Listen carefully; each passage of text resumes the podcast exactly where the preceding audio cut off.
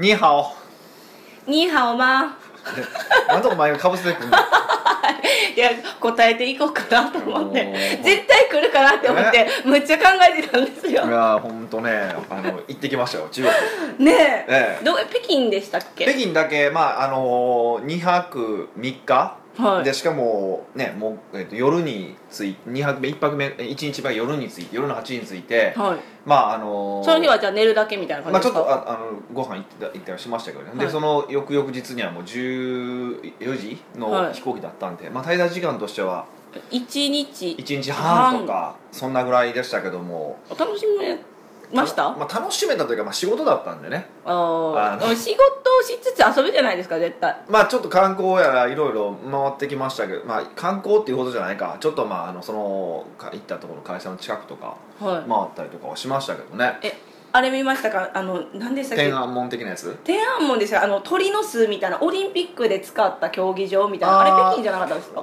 多分分からへんけどそれ見てないですね。えじゃあ何をペ北京って言ったらどんなんいですか？やだからだから北京といえばどどういうとこですかって聞かれたらすごい困るけどあのあそそんなとこ行ってないんで全然。へほんまに本当にねなんかえっ、と一個があのまあ一個かっていうかほとんどそそこだけかあのなんか、まあ、町なんですけどちょっともう中国の古い町並み風のところに行ってきてて、うんでそそこがなんかあのなんていうんかなこうちょっと秋葉原的な感じなんですよ。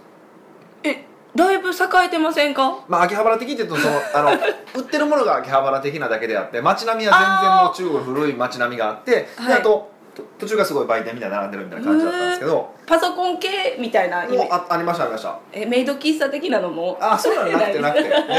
あったらびっくり。ですごいなっていうのが思ったのがえ何ですか？あのー、任天堂 3DS が売ってたんですけどえ 3DS? うん任天堂 3DS ってえなんか古くないですか？かな？え古いんかな？えわからないです。があって、はい。もうね無限に遊び放題のねうん。あの任天堂 3DS があったんですよ ええすごいなと思いましたね。えゲあのゲームそこでできるんじゃなくて買えるってことですか？あのねもうねダウンロードし放題のねえ？何それ？謎の任天堂 3DS が売ってたりとか。え？買いました？いや買わないです買わないです。それそれよくないと思うし。さすがに買わなかったです。すげえさすが中国だなって思いましたし。ええ。あとなんていうかなあの観光地みたいなとこもちょっと観光地っていうかねなんかこうお店が並んだとこ行ってきたんですけど、はい。商店街みたいな感じ、はい。でまあこう観光客が多いんかなあれ分からへんけど、はい。すごいなと思ったのがあの同じそのジュースの店がねその多分 300m か 400m ぐらいしかないのにね、はい。4軒ぐらいあるんですよ。えその中に？中に。でアイスクリーム同じようなアイスクリーム屋さんもまた3軒か4軒あるんですよ。えそれはあれなんですか？あの違う会社というか全く同じブランドの全く同じメニューのジュース屋さんとかアイス屋さんがバーッ並んでるんですよ。で相手にお土産？屋さんがまたあってまたこのジュース屋でまたこのジュース屋さんでみたいな感じなんですよね。えなんでですか？あれどういう構造なのかよく分かんないんですけど。マーケティング的にどうなんですかね分析して？いやあのあのよくスターバックスなんかがやってる戦略として、はいえっと、ドミナント戦略っていうのをよくドミナントドミナント、まあ、独占とかってへードミナントって多分独占だったと思うんですけど、えーっていう考え方があって何かっていうとそのある地域に一気に固めて出店するっていうやり方なんですよ。へえでそうすると、まあ、例えば、えっと、今100のお客さんがいます。はい。でそうすると、まあ、お客さんがこうこんで並んじゃいますと。でお客顧客の満足度が下がりますと。うーん。だからもう1店舗近くに出店します。そうすると、えー80のお客さんに減ります。でももう1店も 80, 80のお客さん取れれば合計で160取れるじゃないですか、はいはい。うん、あじゃあプラスってことですよね。そうそうそう。だから会社として見れば全体として見れば8080で160になるんだけども1店舗あたりのお客さんが減ることによって、まあ、満足度が上がるよねっていう考え方。おおなんかちょっと賢くないですかそれ。うん、でもまあそれいいか悪いか結構使いあのやれるとことやれない会社はありますようん。ねスターバックスみたいなある程度こうお客さんが入ってくるってことは分かるからできるっていうのもあるんですよあね。あそっか。でプラスでいくとあの物流コストも安くなるんですよ。ん物力コスト。物流コスト。物流コスト。物流って。物流ね。その商品を納に品したりとかするの近いじゃないですか。あだからついででいけるみつそうそうそう。いで買いみたいな。そうそうそう。そう車も近くでこうやり取りできるからいいっていうのがあってだからセブンイレブンがまさにその典型ですよねドミナント戦略ドミナント戦略の話をすると必ず出てくるのがスターバックスと,、えっとセブンイレブンなんですよ、あそう。なんですか、う。ん初耳でしたけどね、うんだからセブンイレブンって関西って、まあ、最近増えていますけどやっぱローソンが多いでしょ多かったじゃないですか、うんうん。この多分5年ぐらいだと。うん。ローソンいっぱいありますローソンあるけどもくセブンイレブンって少ないんですよ、はい。でなんでかっていうとセブンイレブンはもうまさにドミナント戦略でその面で広げていくんですよあの出店地域を。え今もなおですか？今ももちろんドドミナント戦略で基本的なやり方としてはやってます、うんえなんか面白いですね。コンビニ一つでそんなことが考えれるなんてみたいな。いやまあねあの普通は知ってるちょっとしたちょっとビジネス勉強しては知ってることなんですけども。えちょっとちょっとえーカットします、コンサルタント。コンサルまあ、まあ、僕はコンサルタントだからってもありますけどね。あのその店舗系のビジネスされてない方知らない方も多いんですけどそうやってあのドミナント戦略でやるんですけどまあ、うんうん。あのセブンイレブンがやるドミナント戦略とあのスターバックスがやるドミナント戦略は僕違うと思ってて はい。あのーなんていうかなまあこれこういうこと言っていいんか悪いんか分かんないですけどね。うん。スターバックスは全部直営店じゃないですか。はい。だから全然いいと思うんです。はい。でもセブンイレブンってはい。ほとんどがフランチャイズなんですよ。フランチャイズはあれですか？どういうことですか？別のなんか会社のオーナーさんが言ってるってことですよ。別会だ別会社がだからそうセブンイレブンの,、えーその物流網とか看板とか、あーそういうフォーマット店のフォーマットこういうはい。棚の配置がいいとかってフォーマットはセブンイレブンが貸すはいで貸すけれども、えーオーナーさんが別の会社が運営してるっていう形なんですよね。あれうですフランチャイズってそういうシステムなんですけど、うん。そうするとこれをあのすなんでなんでかスタスターバックスだと要はスターバックスの売り上げだからいいんですけど、はい。オーナーさんだったら、はい。ドミナントされたらはい。オーナーさんの会社売り上げ下がるでしょ。えー、なんでですか？あそうやんか いや 100, 100あったのにもう1個ドミナントだって言ってもう1個作ったら。ほほんまやほんまやそうですよね。そう。だからこれが別会社にされてしまったら、あそっか違いますよね。そうそうそう。でえフランチャイズ本部のセブンイレブンからすれば合計160って見れるから全全然いいんですけどこのフランチャイズオーナーからしたらもう超ライバルっていうかえー、みたいなそうライバルを感じじゃないですか作られてしまって要は客数を減らされてるだけなんですよね。えじゃあどう考えたらいいんですか？だからあのフランチャイズっていうのは大体恐ろしいシステムですよ。ってことは僕は言いたかったんですけど、それ。うん、あ僕ももともとフランチャイズ本部にいてたんで。あそうなんですね。ほとんどあの全部とは言わないですよ。すごくあのうん。なんていうかなフランチャイザーっていうんですけど、はい。あのその加盟店のことを考えてフランチャイズもあるんですけど、うんうん。やっぱ揉めてる本部と揉めてるとこ多いんですよオーナーと、えー、そういうの嫌ですね。でちゃんと本当できてるとこっていうけど米田コーヒー。はい。あそこなんかはすごくあ評判がいいんですよねフランチャイズやけど評判がいいそう評判が良くへてあの大体ねそのフランチャイズ本部とフランチャイザーってあのー仲悪い。ーなんかね裁判あったりとかするんですえけど、ー、怖っ。うん。それがないんですよね唯一。あのお大き大きなフランチャイズとしては。えその要因は何なんですか？ああのお金の取り方がエグくないからです。ああえっと席に対一席に対して確か3000円やったかな、うん。と確か食材に対してだけ乗っけてるだけなんで良心的なフランチャイズの本部みたいなイメージですか？あまあうそうですねそうですね。もともとみんなそうなればいいのにね。だからそこは哲学とかの差なんですよね。だからあのだから僕はもうセブンイレブンなんて最後ね、はい。もう内紛で終わあの鈴木さん？はい。内紛で追い出されちゃいましたけどうん。あの会長ね、はい。まあああなるよねって僕は見てて思いましたけどね、えー。そういう仕事の仕方してたらそうなるよねうん。って、だ確かに経営者としてはすごいし、うん。ねもう今までここまでこうなんていうこういうねあのふあんなフランチャイズ帝国というかうん。セブンイレブン帝国を作ったからすごい人だと思うんですよ。はい。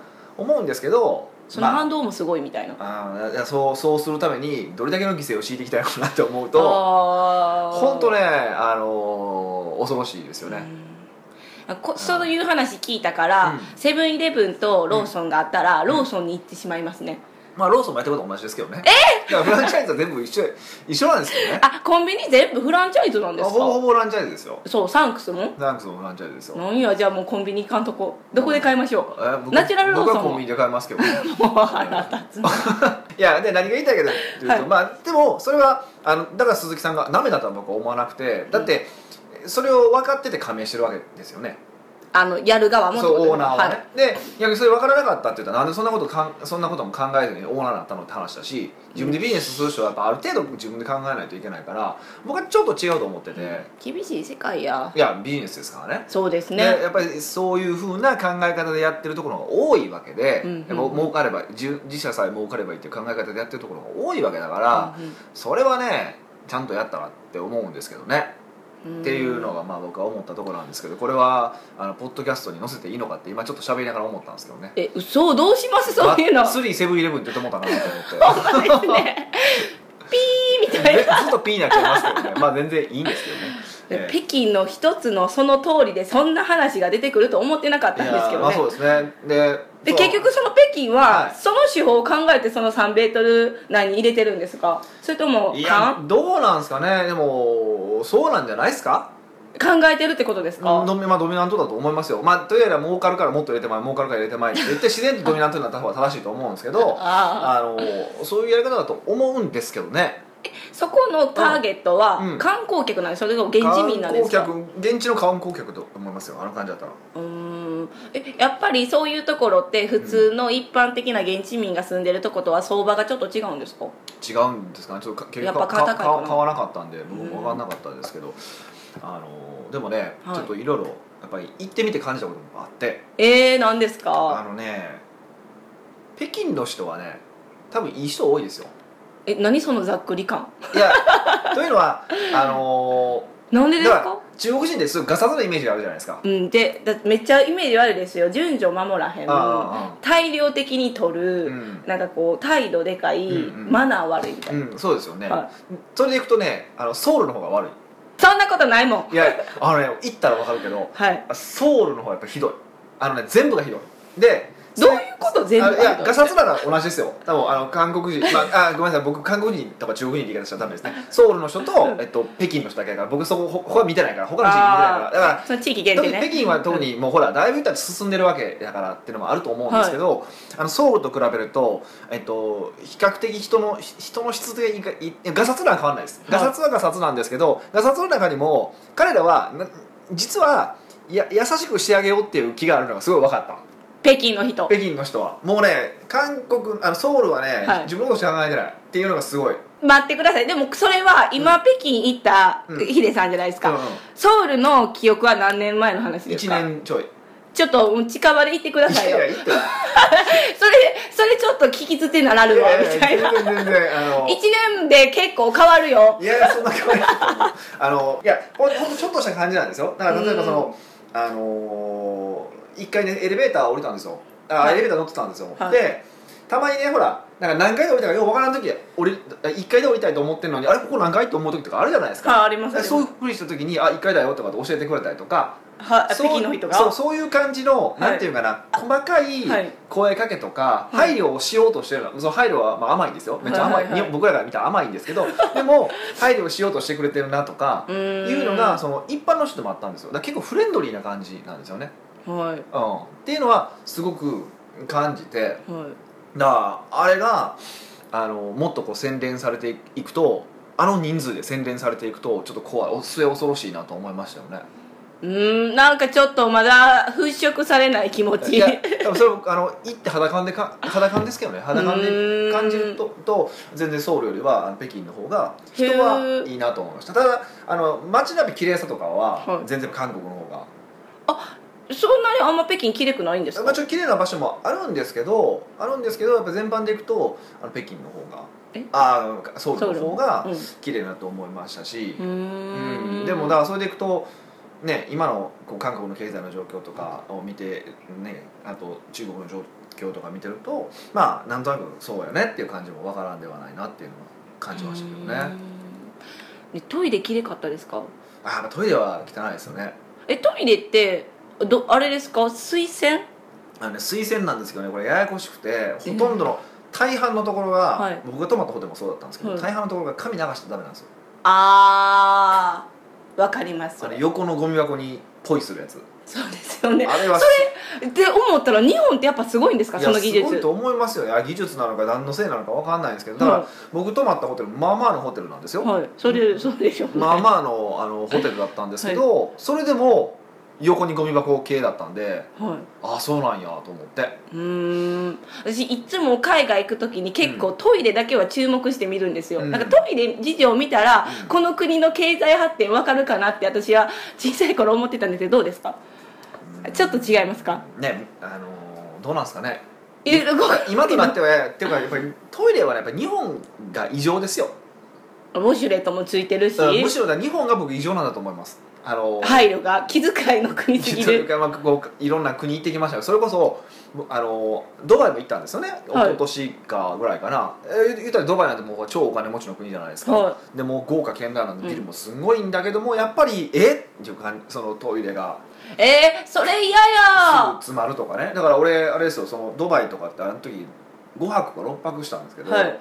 2回詰まってますからね。えもういやえ詰まったら呼ぶんですか？集まりましたいやみたいな。俺言われへんから、はい。ガイドに言って言ってもらったりとかね。朝朝大体朝じゃないですか、まあ集まるのは。あーえ嫌や恥ずかしい。だからガイドに言ってもらうしまあね。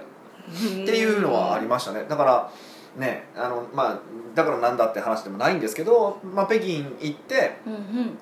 まあほら僕ら見てるのって観光客のほらこう集団の暴力をする中国人しか見てないわけじゃないですか。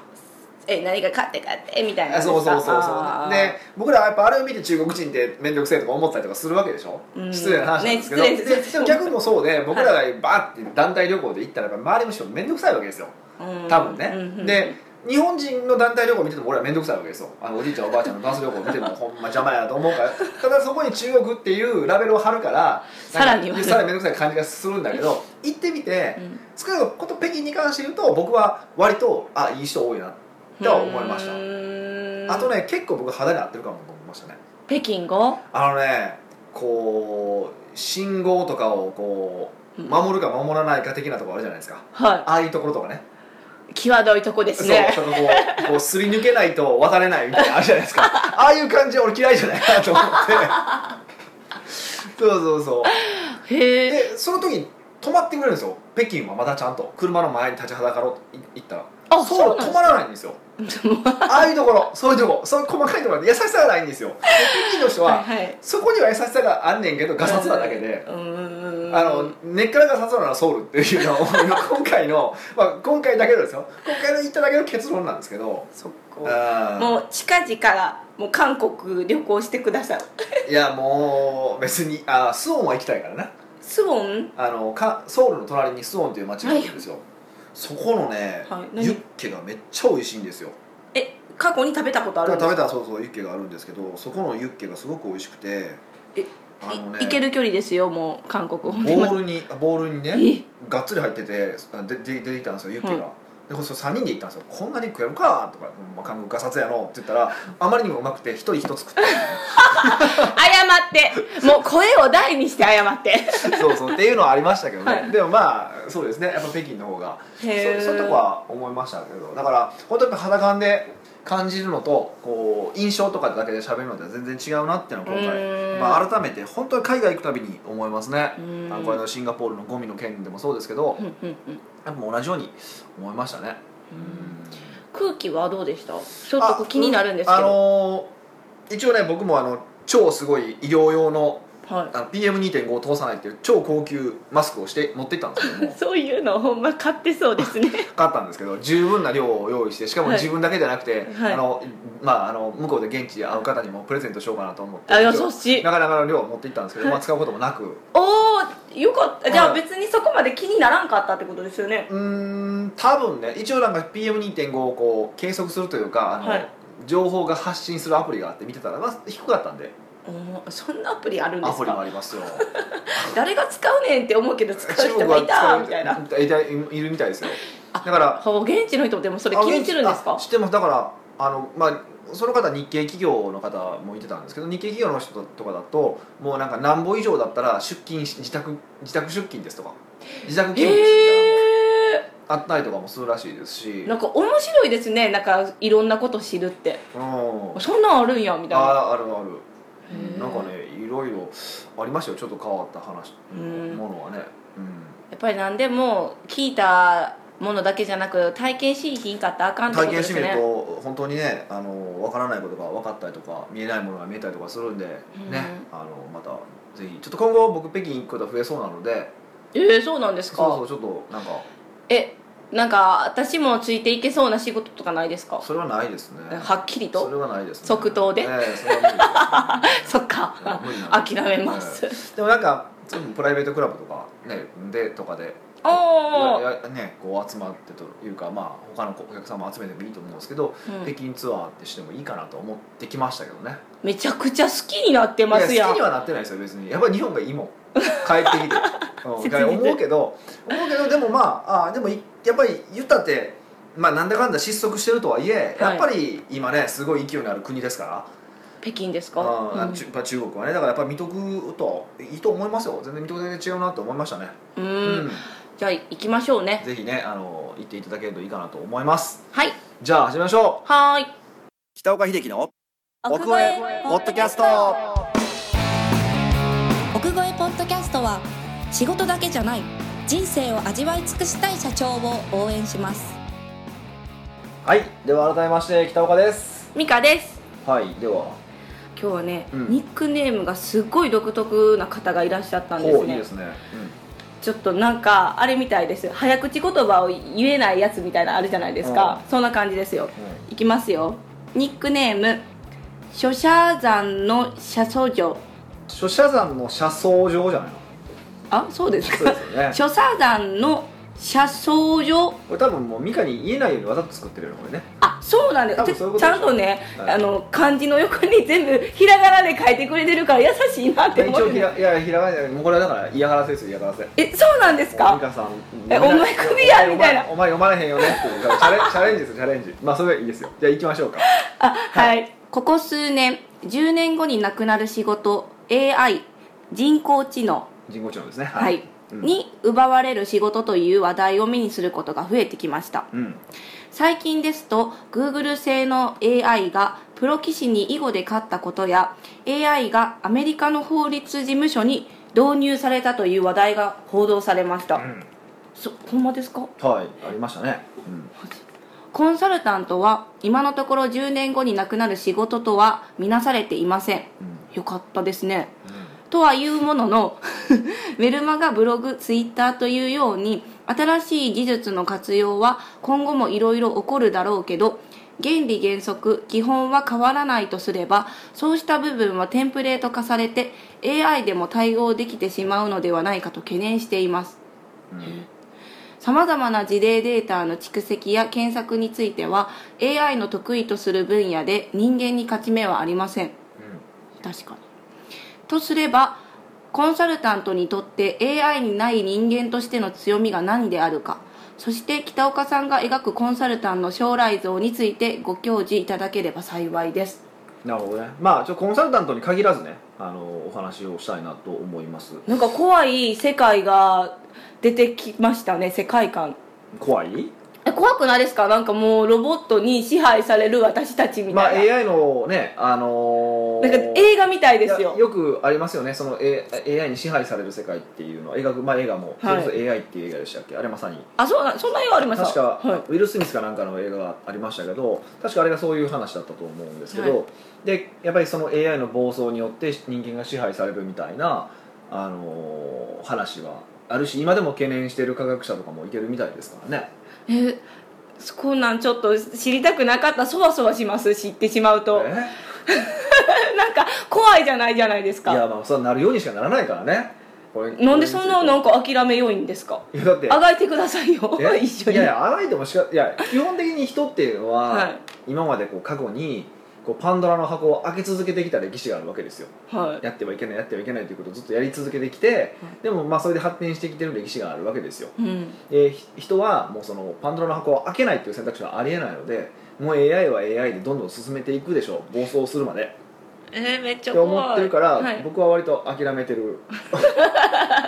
っていうのはあるんですね。うん。でまあいろいろあああのこれすごいいろいろ話したいことがあるんですけど、はい。まず細かな話でいくとうんと囲碁の話をちょっと、まあ、最近の話なんですけどね、はい。あのチェスの話があチェスが多分この10年ぐらい前に、はい。チェスかなチェスではい。チェスがあそうプロのチェスの人が AI に負けた？っていうのが流れたことがあったんですよニュースが。へえそのそんな前から？あったんですよ、はい。で囲碁は特に複雑なのではい。あのなかなか負けないだろうって言われてて、まあ、予想より早くうん。あのプロに勝つようになったっていう話らしいんですけど、うん。でもこれ面白くてチェスは、あの負けたんですけど AI に。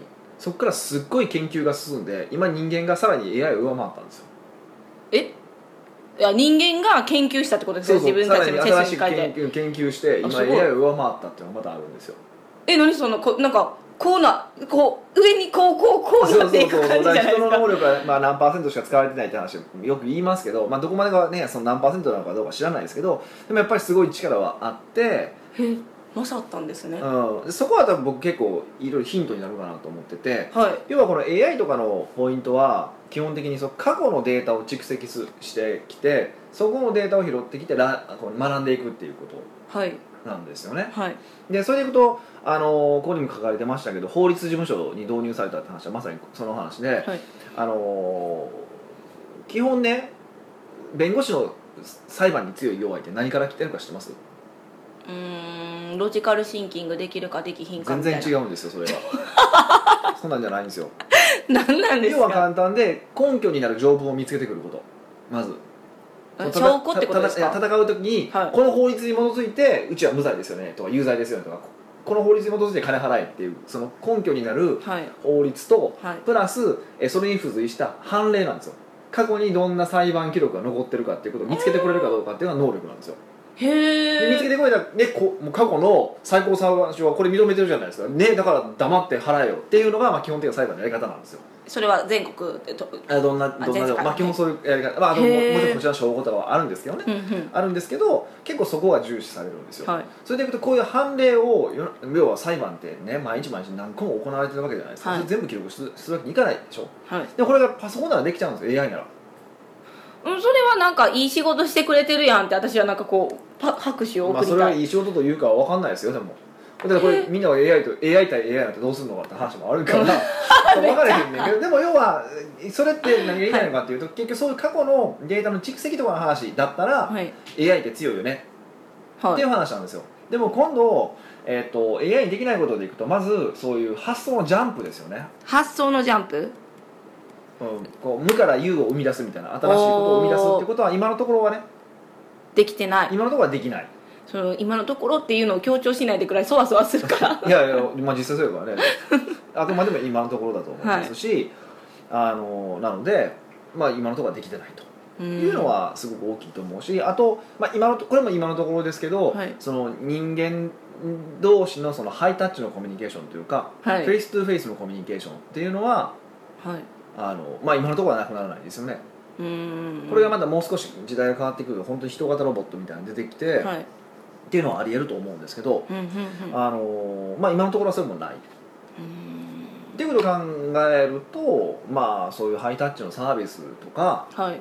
になってくるんじゃないの？ビジネスは？っていうふうに思ってるんですね。うん。で あのだからうちがそのセミナーとかを増やしていってるっていうのはまさにそこなんですよ。コンテンツ販売。今みんなコンテンツ販売でビジネスしようとしてるじゃないですか。はい。であれは今のビジネスの効率を考えたら絶対そうなんですよ。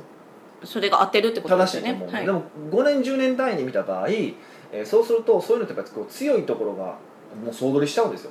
ガバッと。ッ当然ね、うん。ウェブウェブとかのあの特性を考えれば。はい。でいくとあのハイタッチでたくさんの方とお会いし直接お会いしてっていう方が僕は長持ちビジネスとして長持ちすると思ってるんですよ。うん会う回数を増やす。そうそうそうそうそう。そうするとあのコンテンツ販売だったらそのいい情報を送ってくる。はい。とかあの、まあ、一番こう発信力が強いところとかってなっちゃうんですけども、はい。そうじゃなくて人と人に会えばこの人だから買おう、ああはい。この人の話だから聞こうっていうふうになるわけじゃないですか、はっていうふうに、まあ、持っていきやすいってていうのがあるから基本的にもう全国対全あ全国対象のはい。ガバッとこう総取りビジネスをするよりは、はい。僕はエリアビジネスとかの方が強いと思ってるんですよ。うーん。同じ商品があったから自分の知ってる人から買うかそういうウェブ強いところから買うかってなるとほとんどの場合だとアマゾンとかから買った方が安いし早いわけですよ。もうだってもういや明日とかももしかしたら今日届くわけですよ。注文したら。えそんなに早いんですアマゾかンもそうですよ。へ下手するとね。もう今のドローンとかの話があるからもう数時間で届くなんて夢のね夢のような話ではないですからね。もうもうほぼ現実に近づいてるわけですよ。えすごい世界やな。ってなったらもうハイタッチのそのねお会いするっていうサービスにしていくしかないなと思っててでだからどんなビジネスも最終的にはそういうもう Google, あ Google とか Amazon みたいにはい。どでかくなって戦うか、逆にもうどれだけちっちゃくしていって、はい。そのハイタッチのサービスにしていくかどっちかしかないと僕は思ってますうーん。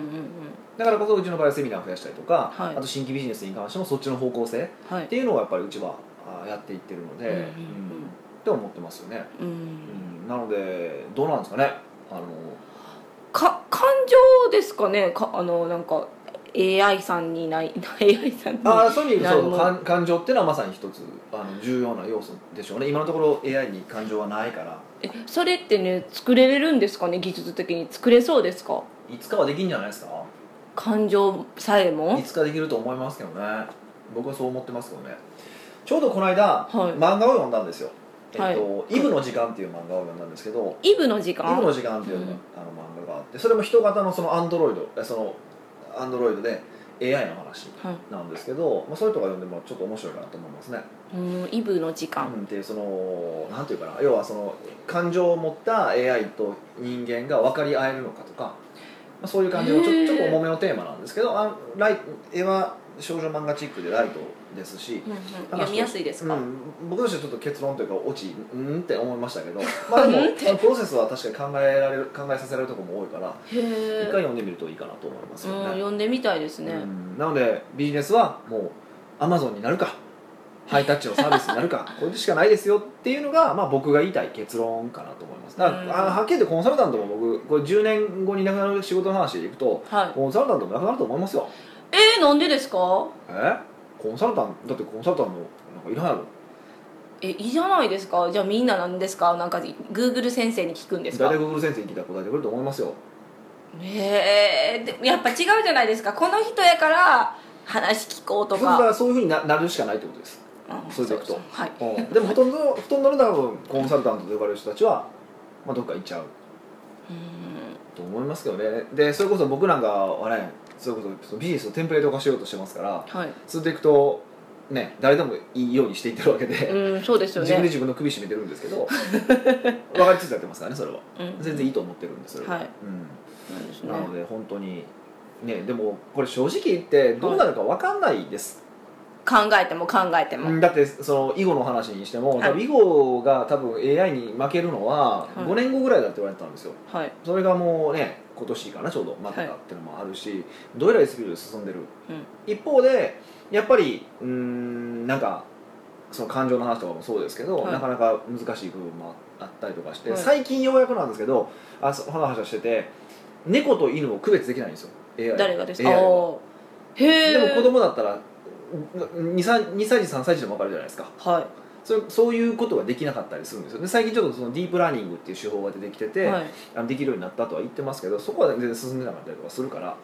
うん、なんかやっぱ人間ってすごいですね。いろんな意味で。なんか備わってるじゃないですか。生まれてきた機能が、うんすごいですね。すごいと思いますけどね。うん。作らないでほしいです。どうか。それは無理です。さらに言うと、はい。さらに言うと、はい。これ僕はねどっちかというとこっち派なんですけどそもそも働かないといけないのって話になってくるんですよ、ええ私たちがって人間がですか？うん、だから要は、はいこれ自分たち職業が奪われるんじゃないかっていう心配をしてるわけでしょ？そうです。でもそもそも働かないといけないっていう発想をはい。な捨てる時は来るんじゃないかなと思ってるんですよ。なんかちょっとなんかあの暗闇の中から光が出てきたような会話なんですけどどういうこと？みたいな。いやいや違うけど。いやもうそそんなん言われたらえでもいいんやったら AI さんしてみたいな。そうそうだから AI は何かってそういうことでしょ？だなん自分たちの代わりに働いてもらおうっていう発想なわけでしょ？でそれが全部置き換わった時に人は何もすることがなくなるわけですよ。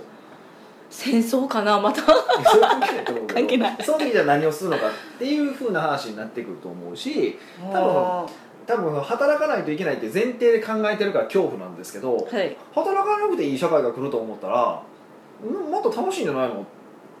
と思うんですけどただ暇だと思いますよね。そうですね。暇やし。えよくそんな考え方に至りましたね。すごくないですか？すごくないでしょ別に。え私はもうほんまに今暗闇の中からさっき言ったけど光が出るみたいなちなみに僕たちはあのそその恩恵に預かれないんですよ。え？どういうこと？だい多分ってことはその Q の働かないといけないって価値観があって、はい。未来にそ働かなくていい価値観があるわけでしょ、はい。ってことは僕たちはその端境期に生きる人間なわけじゃないですか。そうですね。そこではもうどうやらいろんな争いとか戦いとかがあるから 一番辛い時期じゃないですか。そう僕たちはそこの実験台足みたいな。僕そうそう僕たちは享受できないです。受けれないです。その向こう側の人たちが幸せに働かないでいい社会ってどんなもんなんだろうかっていうことを見つけて多分いられる人たちなんじゃないかなと思ってますけどね。それが幸せなのかどうかわかんないですよ未来のためにだから僕らは犠牲になるしかないむっちゃ最後やっぱりもう撃沈じゃないですか。チーンみたいな、うん。だからもうねもう目の前のことをコツコツやっていくっていうことと、はい。でも社会がどうなってるのかと興味を持ちながら生きていくっていうことが、あのはい。僕たちにできることじゃないですかね。あとうん。まあねいろんなインプットしたりとかして新しいアイデアが出すような人になっておくうん。とか、こう対人関係を鍛えておくとかはい。まあそんなことしかないんじゃないですかねうん。人間であることを楽しんだらいいっていう結論でいいですか、あーそういうことにしましょう。はい。これを聞いて商社山の社祖城さんがいいヒントが得れたらいいですね。そうですね。あの、はい。絶対得れたと思いますけどいいねヒントとかじゃないと思いますけど、まあ、ぜひ 考えるポイント。していただけるといいかなと、はい。はい、思います。ありがとうございます、はいありがとうございました